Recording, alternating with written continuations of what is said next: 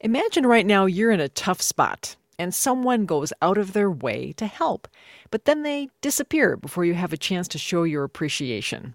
That's sort of what happened to Perry Schuessler, the storyteller in our next episode of the series Thank You Stranger. It's all about small acts of kindness that have a big impact on the people they help. Producer Ellen Finn takes it from here.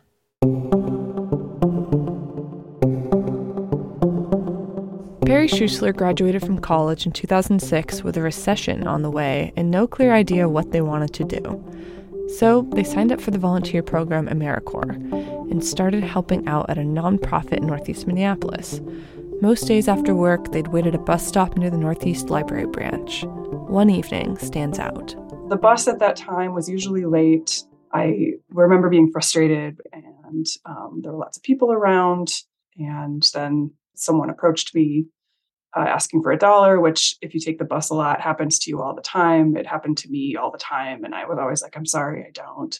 Usually, when that happens, people accept it and walk away and they ask other people at the bus stop. But this guy, he walked away. But then he came back and then punched me in the face. He ran away, leaving Perry too surprised to register any pain at first. There weren't any broken bones, so I wasn't really sure how it had affected me or where the bleeding was come from, but I knew there was blood. I happened to have a hanky in my pocket. I held it up to my face because I was bleeding from my face, and um, there were lots of people around. Nobody did anything. I remember hearing one woman say, like, "Oh my God, he's crazy," but then everyone just got on the bus. I was kind of hoping the bus driver would notice that I was bleeding and had been assaulted, but he didn't notice. And I was really stunned and just stood there when the bus left. One person stayed behind who I hadn't noticed before. He was like a teenage boy. The teenager asked Perry if they needed help. He called 911 and waited with them until an ambulance came. I remember being like, nothing like this has ever happened to me before. And he was like, I've seen this on Law and Order. it didn't take too long for the ambulance to show up. I assume I thanked him. I really don't remember. But I was also really stunned and was just like, moving in in survival mode you know? So i wasn't thinking about social norms or like thank you what's your name? You know what's your number? So we parted ways. I got on the ambulance. The, the two emts who were in the ambulance were uh, very empathetic to what happened to me and took me to a hospital in south minneapolis near my house. Once there perry had to call lizzie their girlfriend at the time to tell her what happened. And she was really worried about me and she called my sister. Lizzie rode with perry's sister to the ER, where Perry kept answering questions from nurses, doctors, and a police officer. Eventually, they had their face stitched up and were clear to leave. Then uh, my sister drove me and Lizzie to where we were staying at the time. And I actually vomited in the bushes outside of the apartment. And I'd never done that before, but I think it was all of the stress kind of manifested in that way. And I was like, I'm not drunk. in case anyone saw me, I was like, I'm not intoxicated. Not that there's anything wrong with that. I, I had to get my stitches taken out a week after. Perry made an appointment to do just that. The visit was ordinary at first. The nurse took basic information and the broad strokes of their story, nothing too specific. She went to get the doctor, and the doctor came in, and then she said, let me guess what happened. And then she proceeded to tell me in much more detail what happened to me than I had told the nurse. And I was like, How do you know that? And she said, My son is the one who was at the bus stop who called 911 and was there with you.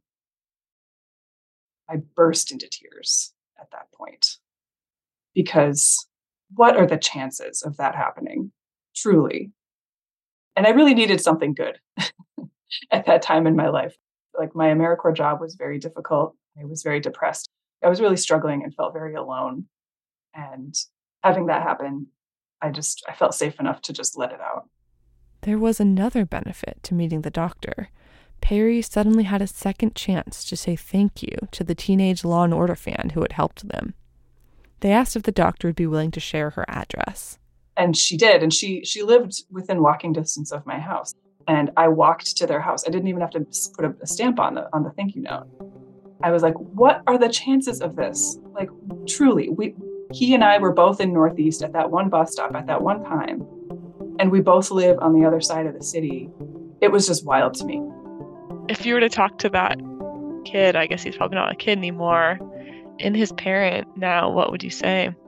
I would tell him and and her like I still remember this very well. Left a huge impression on me and when I needed help, I got help from you. And that hasn't happened to me very often in my life. I'm used to dealing with things on my own. I'm not used to people recognizing that I need help and helping me. So I will always be grateful.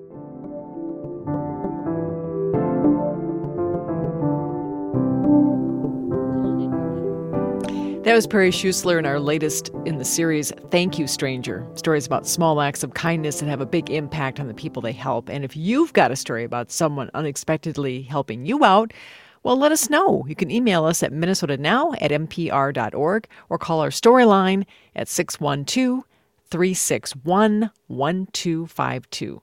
That story was produced by Ellen Finn, Alana Elder, and Melissa Townsend. Music is by St. Paul's Dan Luke.